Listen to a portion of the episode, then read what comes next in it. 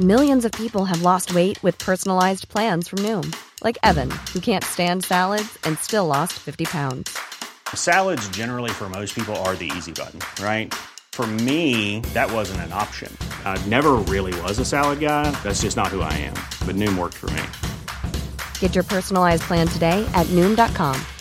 Real Noom user compensated to provide their story. In four weeks, the typical Noom user can expect to lose one to two pounds per week. Individual results may vary.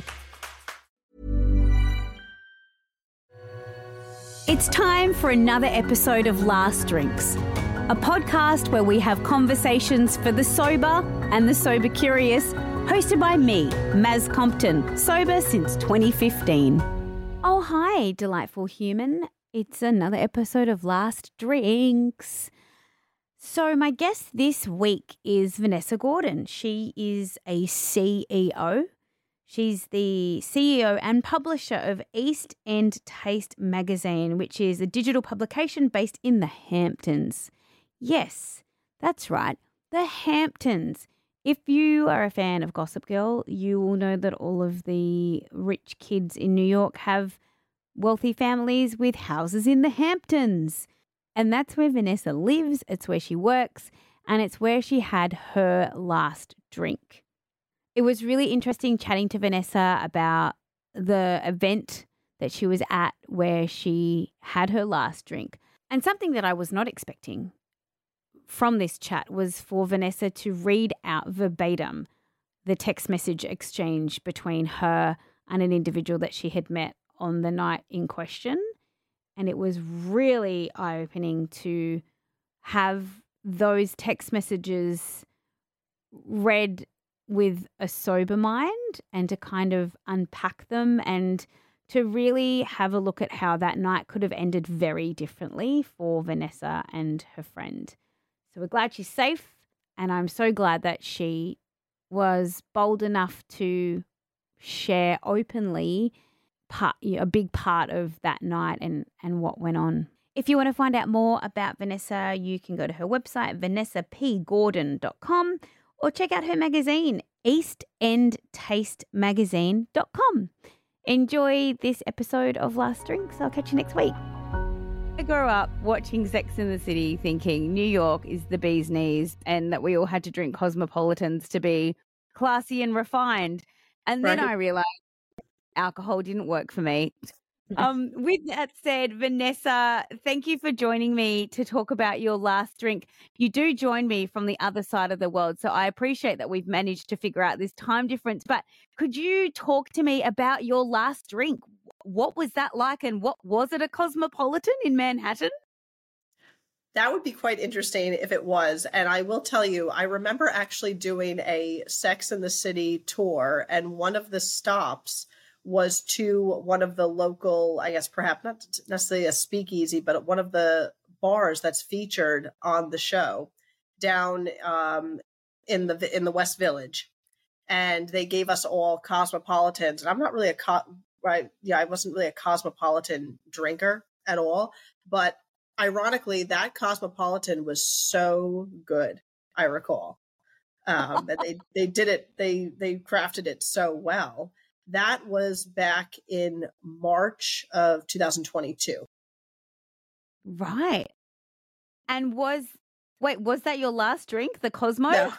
No, oh. no, that, that no, that was that was some time ago, but no, I guess interestingly that was a month before no, excuse me, 2 months before I had my first, I want to say significant hangover. So ironically, I didn't actually start drinking alcohol per se until I was in my mid to late 20s. I was 26 after my daughter was born. So I was late in starting. And I guess perhaps what was such a turnoff was in college, I would go to these parties and there would be perhaps what we call here in New York that solo cup crowd.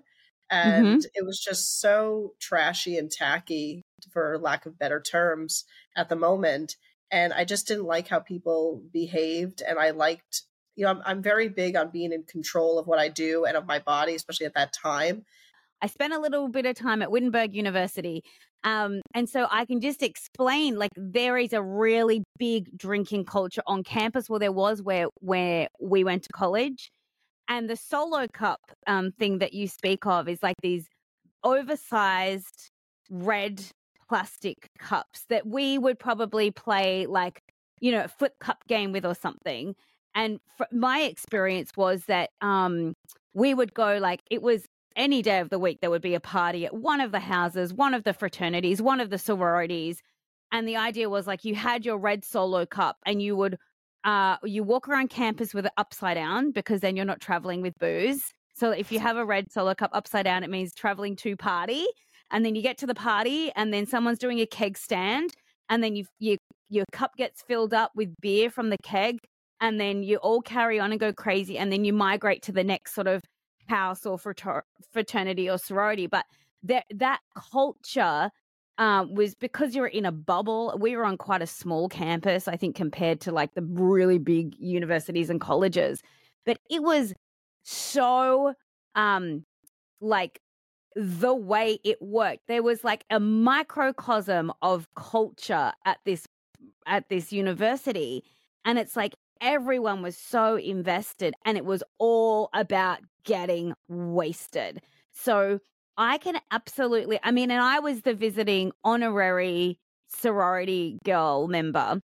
And and everyone just thought I was amazing because I had an accent and I my skin's a little different and you know like I was such a novelty. So I had the best time at my college experience, but I can completely understand how you could have a completely flipped version of what that looked like behavior wise absolutely and it's interesting too is i went to a smaller college for undergrad i went to manhattanville college in purchase new york which is about a half hour north of new york city and then for graduate school which i went right into i graduated early from undergrad went right into nyu but i was on the fast track to getting my master's degree in under a year and a half and i just didn't wow. have time to party at the time i just always just kept myself busy i don't even know how i perhaps avoided it in undergrad once again i think graduating early keeping as busy as I can. And I perhaps still have those qualities to a certain degree today, constantly, like workaholic, just keeping myself busy. But out here where I live, I live in the Hamptons on Long Island, which perhaps is known as being like the the party, you know, destination or summer destination for the rich and famous, if you will. Uh, yes, we course, know that from Gossip Girl. Yeah. That's so. I mean, we talked about yeah. Sex in the City earlier, really yeah. shaping my cosmopolitan habit. But um, Gossip Girl is very like yes. that socialite elite New York thing. Hamptons, everyone has a house in the Hamptons, and that's where you live. That's correct. I live here full time, interestingly enough, which is I won't say unusual, but unusual for that society that society crowd. Wow, here full time. I mean, well, not after the pandemic. A lot of people chose to live here full time, but anyway, I've been here for twelve plus years full time. And so, uh, so you said after you became a mom, um, the drinking thing really sort of latched into your world. So, what did that look like? Were you d- drinking daily with your mum friends, or was it just a weekend thing? Like, what, you know, how could you, I guess, explain your relationship with alcohol at that time? So this is quite fascinating. So, like I said, I didn't start drinking until later on in life, or late later than than usual. So, like when I was 21, I actually did not celebrate by drinking alcohol. Uh, I remember that very well. Um, the only time I would drink before I was 26 was perhaps when I would go down to the Caribbean, which is rare, you know, once in a blue moon, um, and have you know cocktail on the beach. But only because I think I was under yeah I was under 21 and it was legal per se uh, yeah. down there.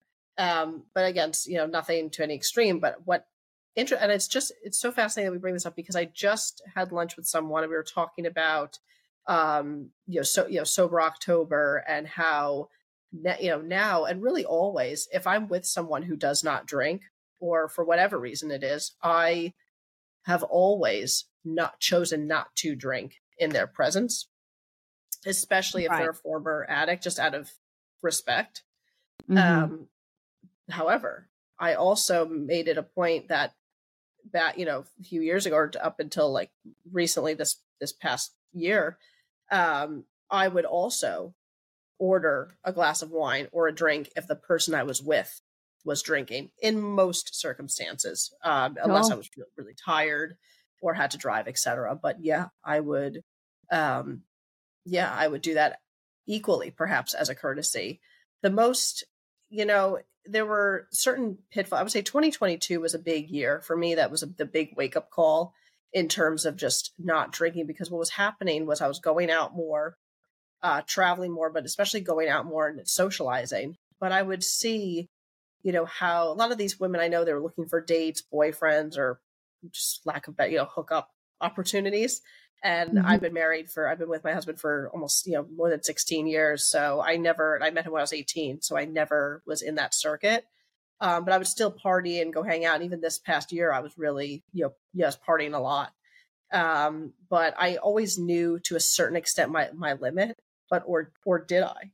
Um, but mm-hmm. thankfully, every situation I was in, I was very lucky. I was always with someone. I was never alone or with people I didn't know or trust.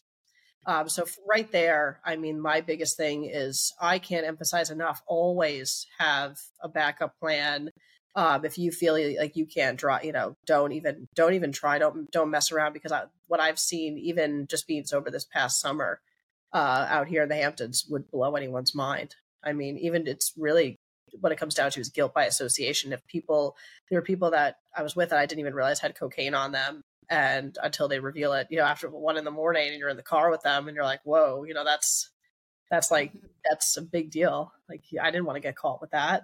Um yeah. yeah it would wreck my reputation completely. But anyway um as far as specifically there's one particular story that i'd love to share that i think is you know it's, it's a, it was a huge wake up call.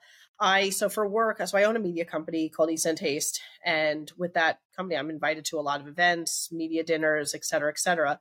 I was invited to one particular restaurant. Now, out here where I live, the the service, the cell phone service, is spotty at best. There will be pockets, especially when you go out to an area called Montauk and the Napeague stretch, which is just a stretch, long stretch of road, you know, sand, you know, beach on either side. There's no service there, so I would hate to break down per, per se or be in a situation where you need a phone. In addition, the so there's a particular restaurant that I was invited to that was popping up at a restaurant that was for sale. Now that restaurant space, if you will, did not have active Wi-Fi.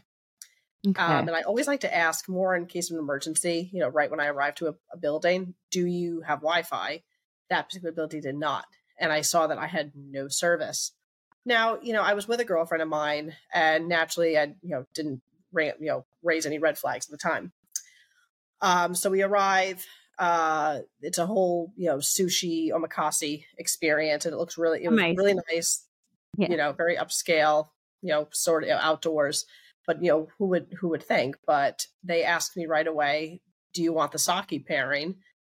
I wasn't going to necessarily say no, and I should have said no because I know sake is quite, in my opinion, way more dangerous than than wine or any. It's very very easy to drink. Very. This was you know the the different types of sake we were drinking some sweet you know more you know not as sweet dry etc but um, at the rate they were pouring it i mean could you imagine it was a sake pairing with each course? And omakase yeah. is a long seven to 17 um late tasting experience so that's Holy quite a lot of sake. well yeah, and, and sake is meant to be i mean i'm lucky that i've visited japan a few times and it's meant to be it's a sip right? Like that's the idea is that it's meant like that's the intention is that it's meant to you have it in this tiny little kind of like curated cup like but traditionally it's meant to just be sipped on. Uh, but i think the way we use it in the western world is very because our our drinking behavior like the way we drink and the amount that we drink we get something in a small glass and we're like well it's a shot and you you know what I mean. So our whole attitude towards um, something like sake is probably a little bit mixed up in the first place. Let alone having seventeen courses and rounds, and that's just really intense. it it it it was it it was we, we I was drinking the sake like wine, and I was with my girlfriend who also got the sake pairing, and you know you don't think of it at the time and you you know you think that everyone's going to be responsible you know you're a professional you're technically working uh, but no things i mean i can't tell you how many times i've gone to events functions etc it's everything but prof- professional in the end mm-hmm. uh, yeah. to you know to a certain degree i suppose uh, it came to a point where my you know, everyone had left. And I don't know how I ended up speaking with the owner. We were hanging out, the chef, and we were just all hanging out. But my friend and I were becoming ine- we were inebriated. My friend, I she the way she was talking, um, I knew that there was she was not in her right frame of mind. I also knew that there was something wrong. You know, I knew that I was beyond intoxicated, but I was mentally, I was aware of what was going on, but I had no mm. control over it. Now, interestingly, the, the owner kept pouring the sake, continued, did not stop. Like my drink would be half full, con- continue pouring, continue pouring. And I realized what the intentions were. But then all of a sudden, my girlfriend goes to get up and she goes, I'm gonna, I'm gonna, I'm gonna go home now. This is, we're talking now almost 10 30, yeah, 11 o'clock at night. Uh, she was, she was, she drove both of us, uh, from near where I live. She picked me up in town here. And I knew, but interestingly enough, they were, they were pushing my, my friend to leave, but they're saying, oh, let's call you an Uber. And I'm thinking, well, how could you have called me an Uber? Watch this. Mm. If there hmm. was no cell phone service, no one had cell phone service how would you have been able to call me an Uber? Their plan, I believe, was to drive me. But what were they going to do? Well, I'll read you the text messages. This is coming from the owner. He write uh, he takes my head at some point while I was intoxicated, must have opened my phone somehow and texted as if it came from me. His name, great to meet you, dash Vanessa Gordon. I don't write like that. Then he writes, "Where are you?" And I wrote, "We are okay. I'm uh, we are okay. I'm riding home with my friend, making sure she's okay." So what happened was when they went to the back end of the restaurant to call an Uber, I went out with my friend. I knew I could not let her drive alone. I didn't care that I was intoxicated. She was. T- I would have rather have gotten stopped by the police and been arrested than wow. to potentially have something happen to her or happen to mm. me. And it, to, to, to, like yeah, that's a moral dilemma right there. It's, it's gets so, and this is a way. I hope a wake up call to people like this can happen to you. Mm. This can ha- this can happen. These little you never you never know, and this is by so a professional. You know, are these text messages? So your assumption is that yeah. So this person took your uh, assuming took your phone out of your bag and started a text message conversation to make it look like you had been texting them he looks like I think my phone must have been open. I was out. He took my phone, put his number in, but he texted his name as if I texted it to him. So yeah. it's it's, sure. it's, blue. Got it. Blue. Okay. Yeah, so I'm read it. But I wouldn't write great to meet you, dash Vanessa Gord. I wouldn't write like that. I would just say like, hey, okay. great meeting you.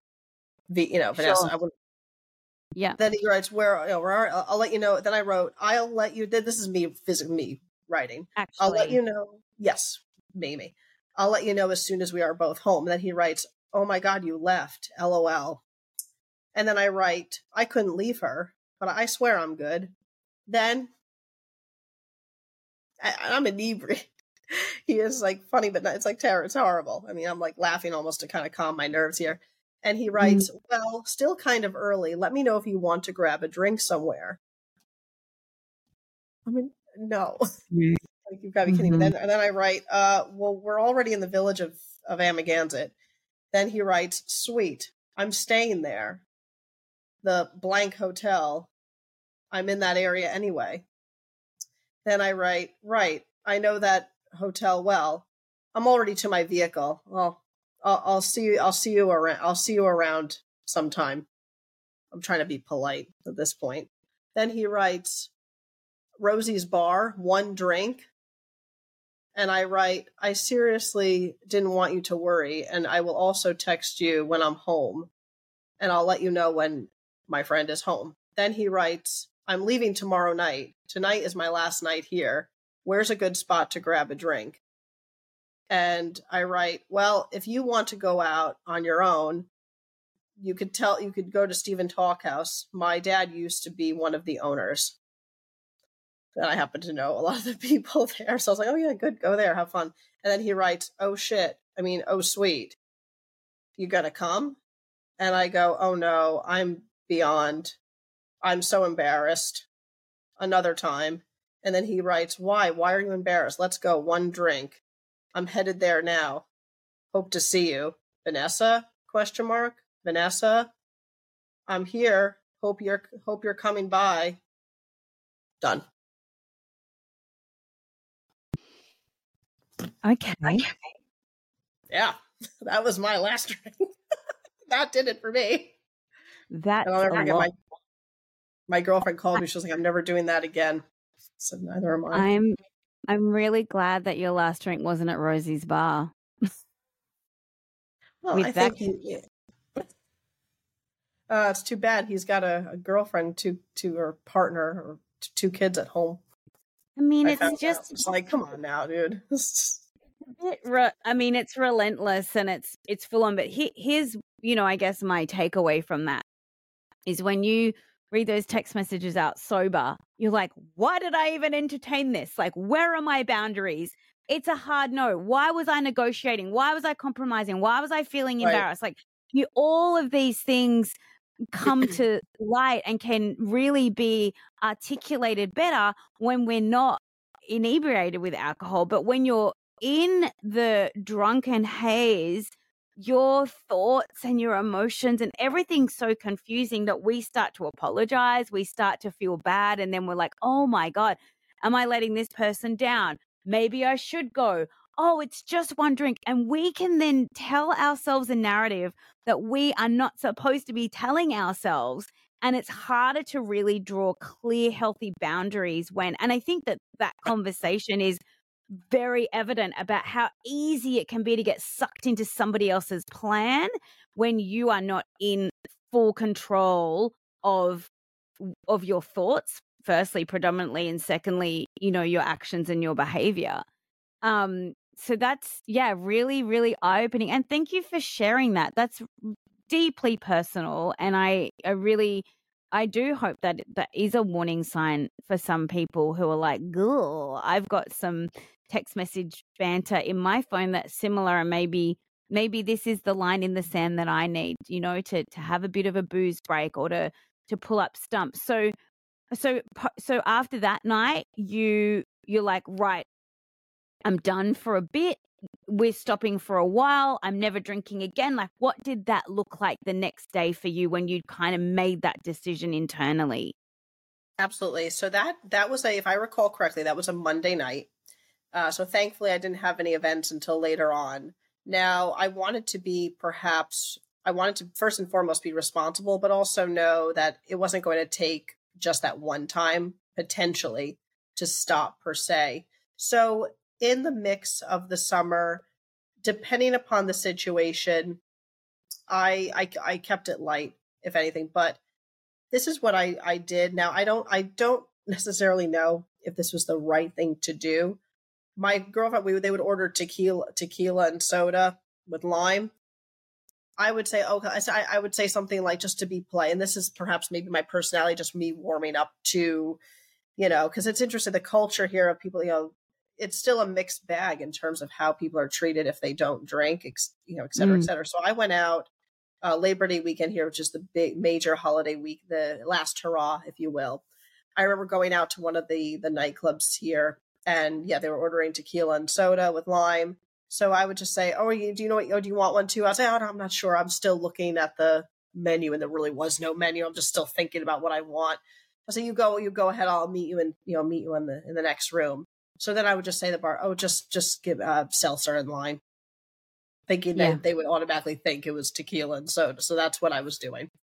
Uh, to I don't want to say blend in, but just so I didn't get persuaded or get that peer pressure or being bugged about, oh, you gotta relax, you gotta relax. But what's interesting too is once I would order that and I was sipping it very, you know, ca- you know, casually, uh, but at a more rapid pace, especially because there was no alcohol in it.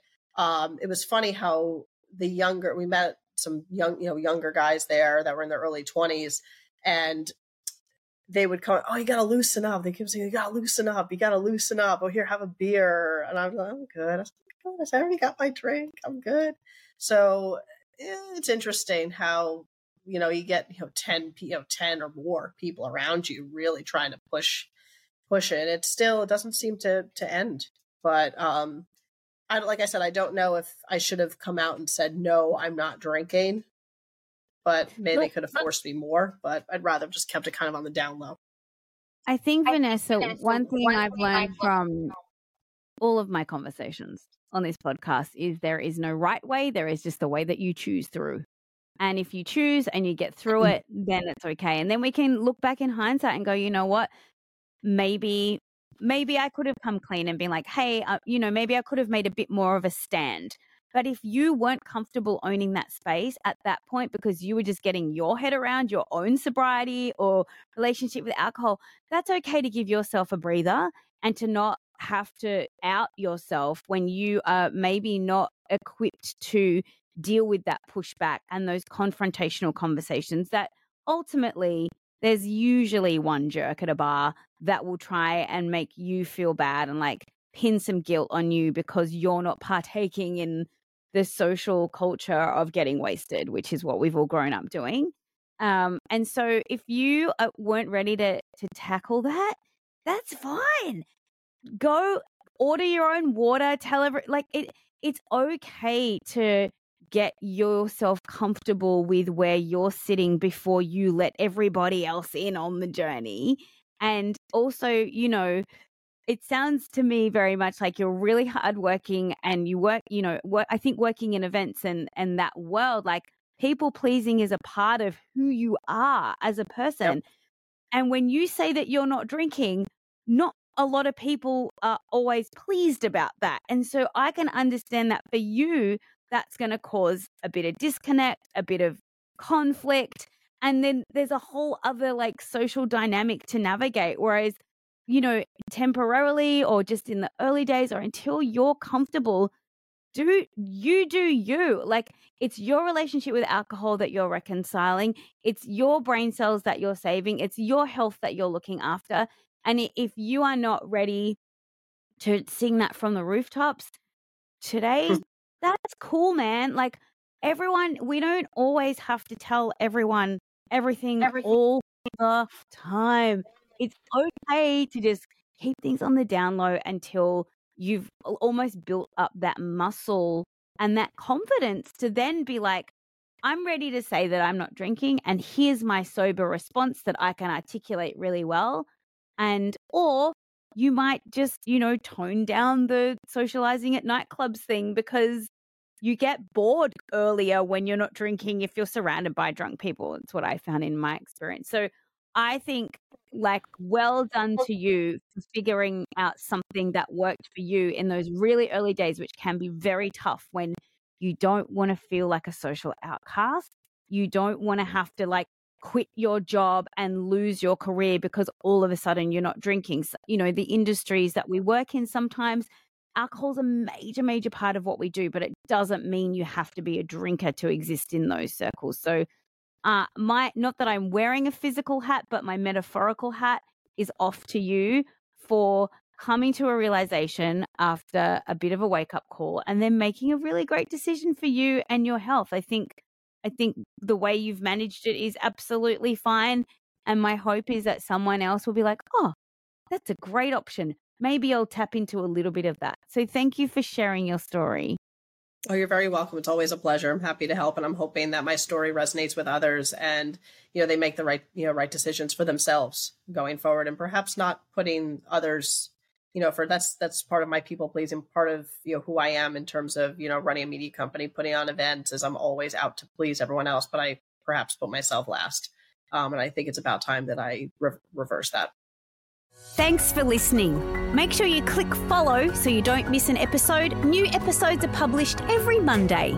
You can follow us on TikTok at Last Drinks or catch up with me on Instagram at Maz Compton. Stay curious.